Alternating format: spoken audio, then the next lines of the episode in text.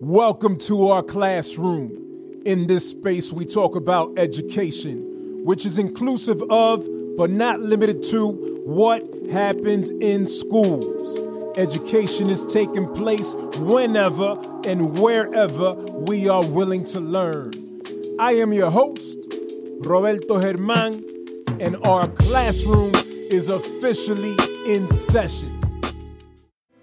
Welcome back to our classroom. In this episode, I'm joined once again by Tiffany Jewell, and we're going to be talking about magnet schools. Yes, indeed. Tiffany is the black biracial number one New York Times best-selling and number one indie best-selling author of this book is Anti-Racist and the Anti-Racist Kid. She is a twin sister, first generation American, cisgender mama, an anti bias, anti racist educator who has been working with children and families for two decades. She lives on the homeland of Pocumtuc and Nipmuck with her two young storytellers husband, a turtle she's been with since nine years old, and a small dog that has a big personality. Welcome once again, Tiffany Jewell. And so let, let's let's move into part two of this interview. I want to talk about magnet schools mm-hmm. because you address this topic in your book, and so what what, what about magnet yeah. schools? You know, why why you talk about magnet schools? What's I the problem? Mag- you know, and like I don't want to. what they do like to you. Huge... I went to a magnet school. Oh, so my elementary school was one of the first magnet schools in our district. Okay. Because so in the 19 1954, right? Like segregation becomes illegal and we moved to integrate schools. What happened was the move to integrate was focused primarily on the South because the North is fine, but the North right. wasn't fine. And so when it comes to the 1960s, they're like, oh, our schools are really segregated. Okay, they're just looking at schools too, by the way, and not looking at the neighborhoods. And the again, the impact of redlining that led us to these like neighborhood schools being super segregated.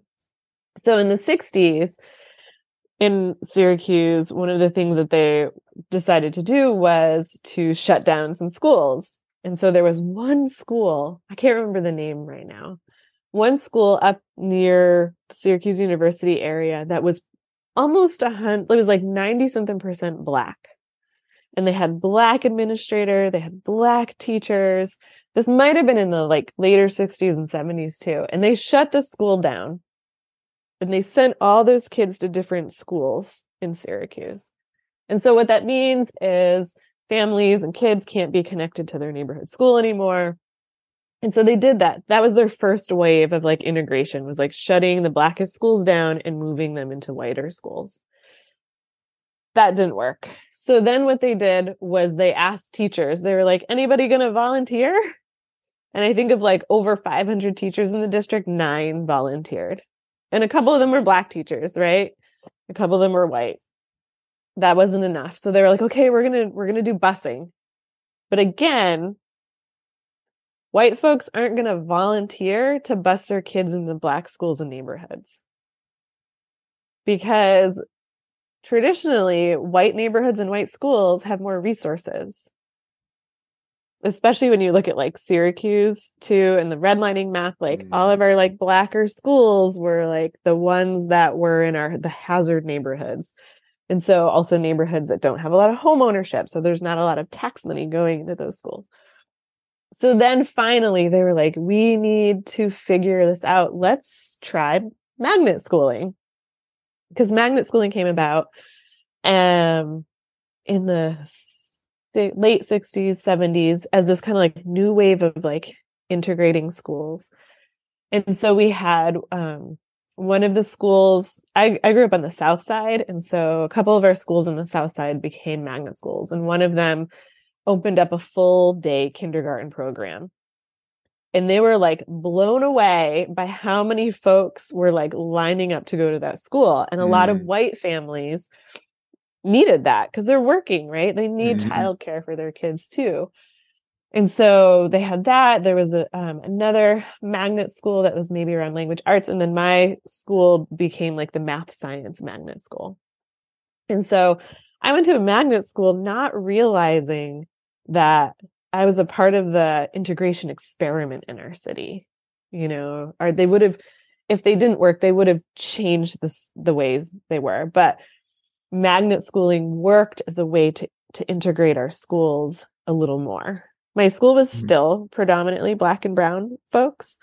Um, but we had, you know, like we had some white kids busing in. Um, I don't know who they were, but but most because most of the kids were neighborhood kids. Like we all walked to school. A lot of us walked to school. But um, thinking of the school with a full day kindergarten program, they went from like 70% black to like over the course of two years to about 30% black, which is like first I'm like, where did wow. all the neighborhood kids go? A lot of those kids, I think, came to our school. Hi, doggy. Oh, sorry, my dog just walked in. oh, it's, it's all good. Um, and so that was like part of the whole like magnet schooling was fascinating to me because I was like, I went to a magnet school, but why was that important? Like I didn't realize why it was important other than like we got some extra math and science classes and so also when you look at like testing, our school was labeled as like deficient with testing, but not in math. Mm. Um, but they were in language, but that was like the focus, right? Like they focused on how we were deficient in language scores. And then, you know, our principal had a had a very clear program on how to like integrate some of the language work with the math and science and stuff. But then the school board didn't want to give them money to do those programs either. And you're like, okay, like I don't understand how this is working. So magnet schools are fascinating to me because they came about as a way to integrate our schools. And now they're kind of like charter schools in a way where you have to like some of them have intense application pro, um, mm. process and you know neighborhood folks don't always get their like neighborhood school as their first choice. Um, and I I think that's a big problem. Like for our family, we didn't look at it as my mom didn't look at it as a magnet school. Like it was the school that she and her, she went to, you know, like it was our neighborhood school. There was no other school she would have considered because she had to walk us to school and then take the bus downtown to work. Like mm-hmm. any other school, we couldn't have gotten to. She didn't want us on the bus when we were in kindergarten. So, um, really looking at like magnet schools have really changed and are they serving the purpose of our schools being integrated and i'm going to say no because our schools are more segregated now than they were when we were there in the in as kids i think segre- um, integration like peaked in the late 80s early 90s and then they started moving towards focusing on the achievement gap in schools instead of like still integrating our schools and neighborhoods and I don't know how I feel like about all of that. I'm still figuring it out. I, I don't like the achievement gap, the vernacular, but there's like I'm still processing a lot of stuff too. No, there is a lot to process there. There is a lot to process there, and it's it is interesting to think about whether the magnet schools are serving their mm-hmm. original mm-hmm. purpose or not. Yeah, I do find it highly problematic that mm-hmm. individuals that live right in, in the community, yeah. right where the schools are at, who have been there forever, right, do not have access to their yeah. local school. Right. Like sometimes you just need to go to your local school because you need to be able to walk to school and walk mm-hmm. home without like having your caregiver there, but your neighbors are there to like see you on your way. you know like mm-hmm. sometimes that is like the most important thing for a family to have um and that isn't always the case anymore so should we scrap magnet schools no. I think it's really important to have different types of schools. Um so the district i'm in now we don't have magnet schools like it's small we just have four public elementary schools and then there's a bunch of private schools and uh, one or two charter schools. Uh, charter schools are like a whole other conversation too. Um i think magnet schools can be really powerful like for me i think going to a math science um magnet school like helped me to feel like a very confident kid in math and science which like traditionally a lot of females don't especially in the 80s like we didn't see a lot of female scientists, mathematician or scientists or mathematicians. And so like I grew up into really feeling really confident in math and science and I loved it. And that was like what I pursued the way like in high school, I took all the like extra um, science courses and I took advanced math, like because it really grounded me and I loved it. Um, it just kind of made sense. And so I had a great experience in magnet schools, but I I think we need to look at the purpose of them again and look at like how they are serving our communities. Are they serving our communities? And if the goal of magnet schooling was around integration in the beginning, how can it come back to that be and not like become this elite thing and turn them they're like um sometimes they feel like private schools um which is messed up. So i don't want to scrap them yet. Just rethink them.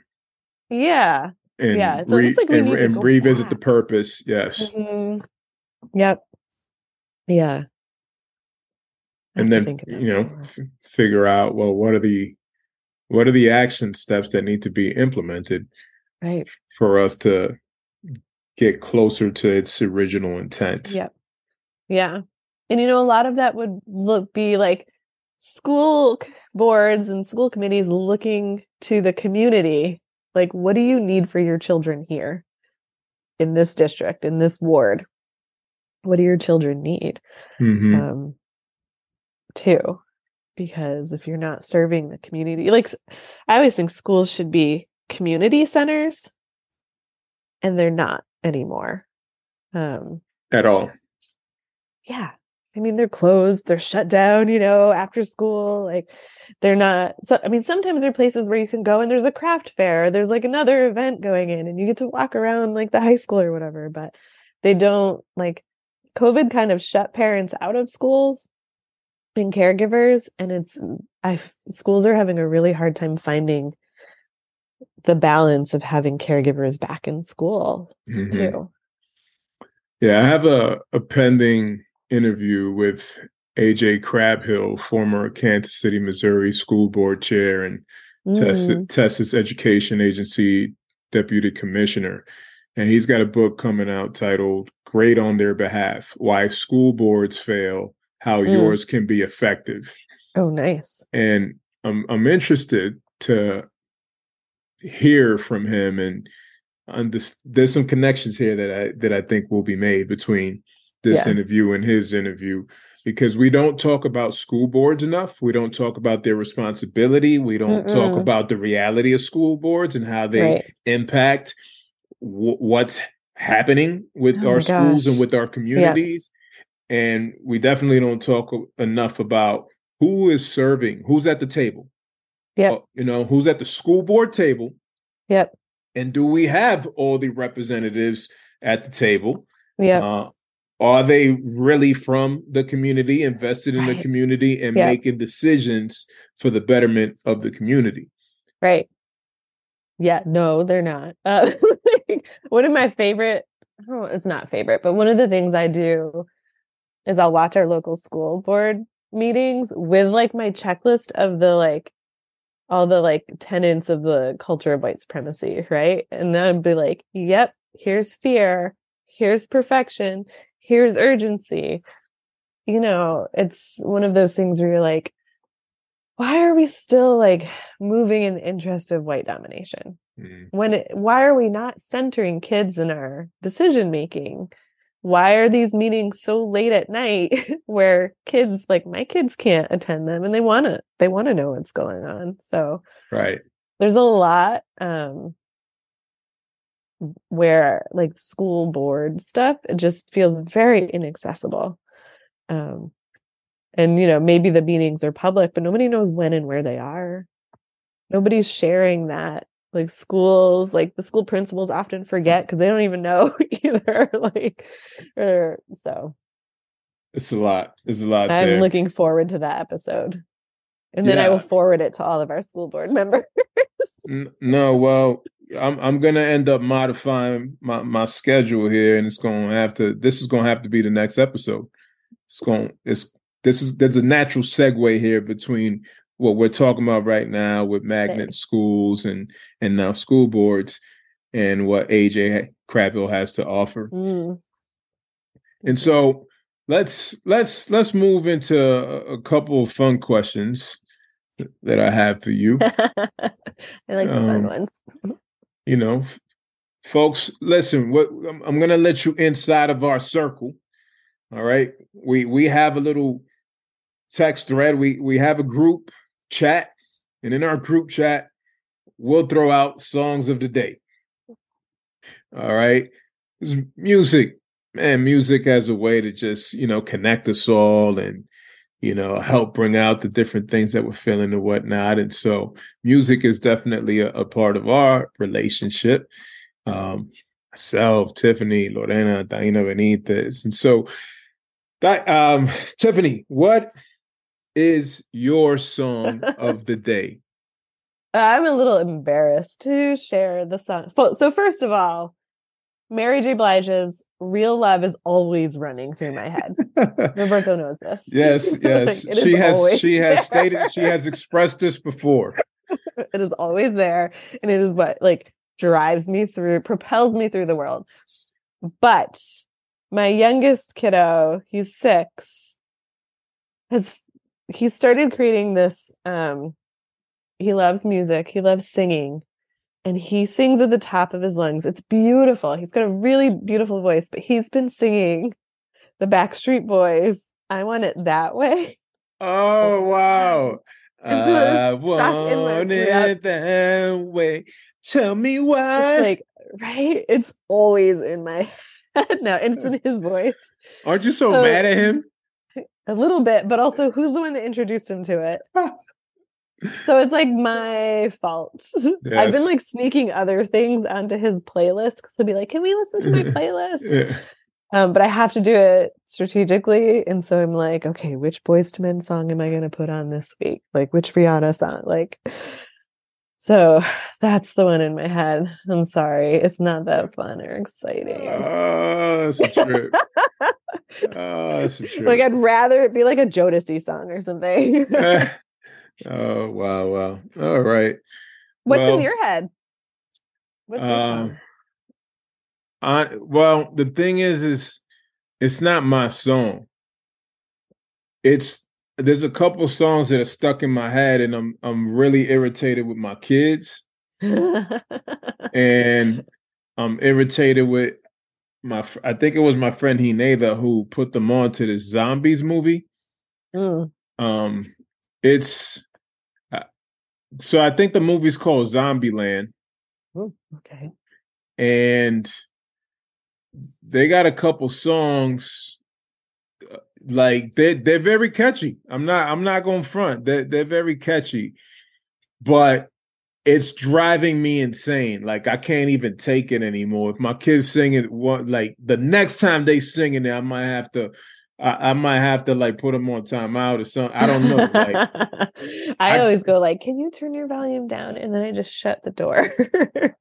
not they not only do they not turn their volume down, but if if I shut the door, like they just gonna turn it up.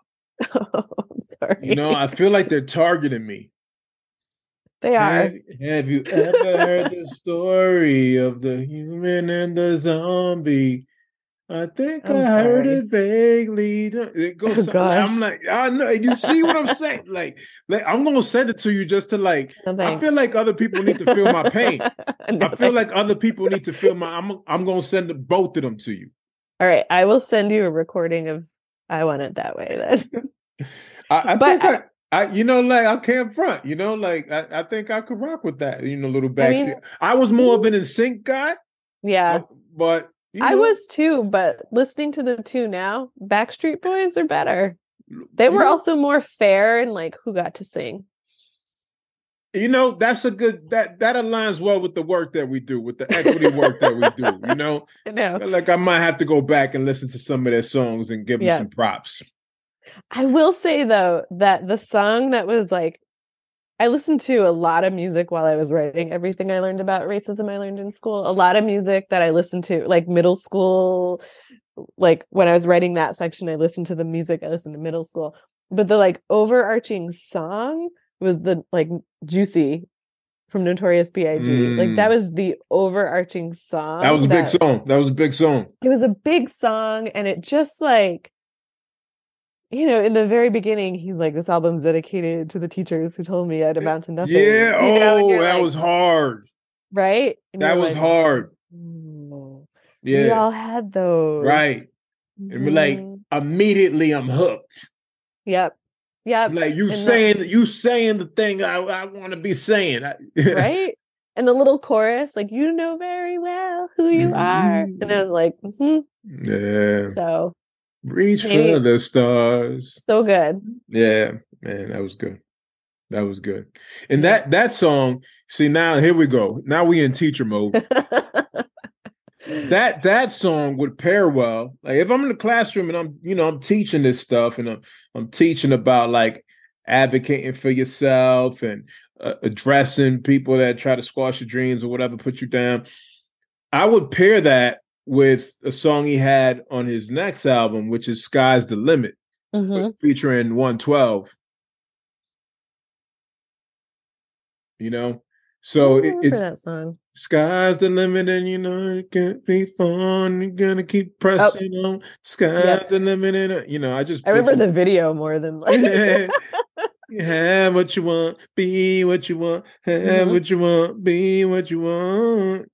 So I would pair that because it's it it also just shows his trajectory, you know, and but and but even with his trajectory and success and whatnot, like that he was still pushing that theme. It's like, nah, I'm pressing forward. I'm moving Yep. forward. I'm achieving my goals. I'm going after my dreams, regardless of the Yep. individuals, teacher or otherwise, yep. that, that are speaking against my potential, or regardless of the circumstances. Yep.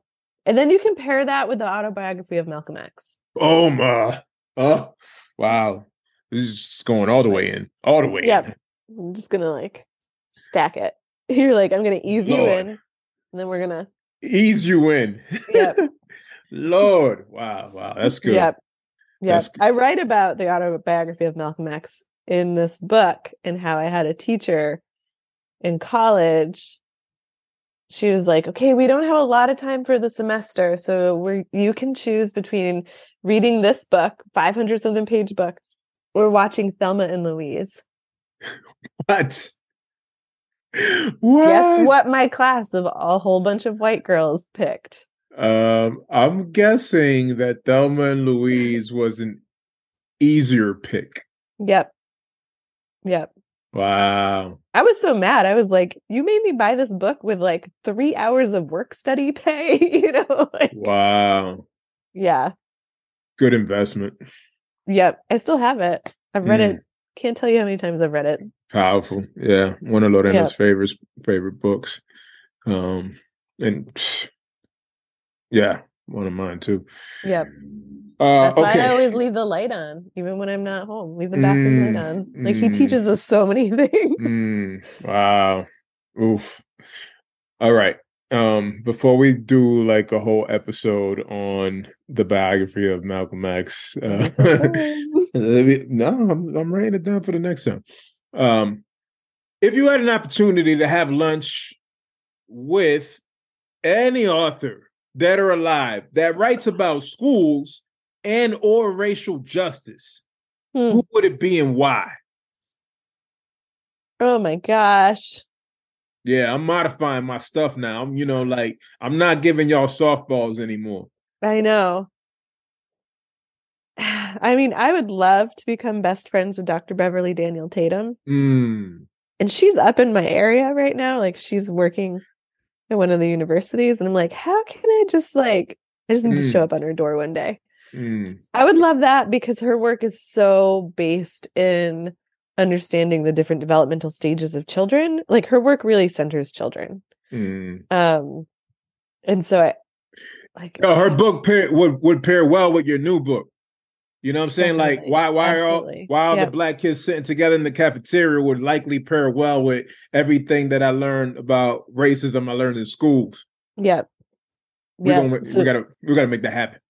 Yeah, thank you. I will definitely like get like deliver hand deliver a copy in a very non creepy stalkery way. so I would love to sit with her. Hmm. I think I think as long as I don't have to do most of the talking, I can just listen to her. but I would also really love to have lunch with Danzy Senna, who wrote Caucasia and New People. She is very like light black biracial too.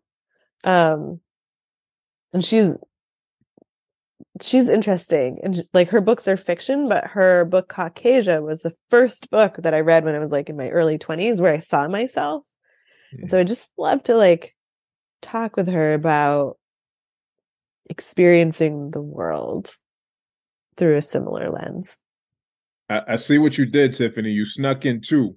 I did i am not a rule follower No, I, so- I, I, I, I gathered, I gathered, and so I'm not surprised. And Yeah. you know, one of the tenors of textured teaching is flexibility. So yep yep I'm honoring thank that. you thank you for honoring honoring that, So, Tiffany, what's a message of encouragement that you have for the people?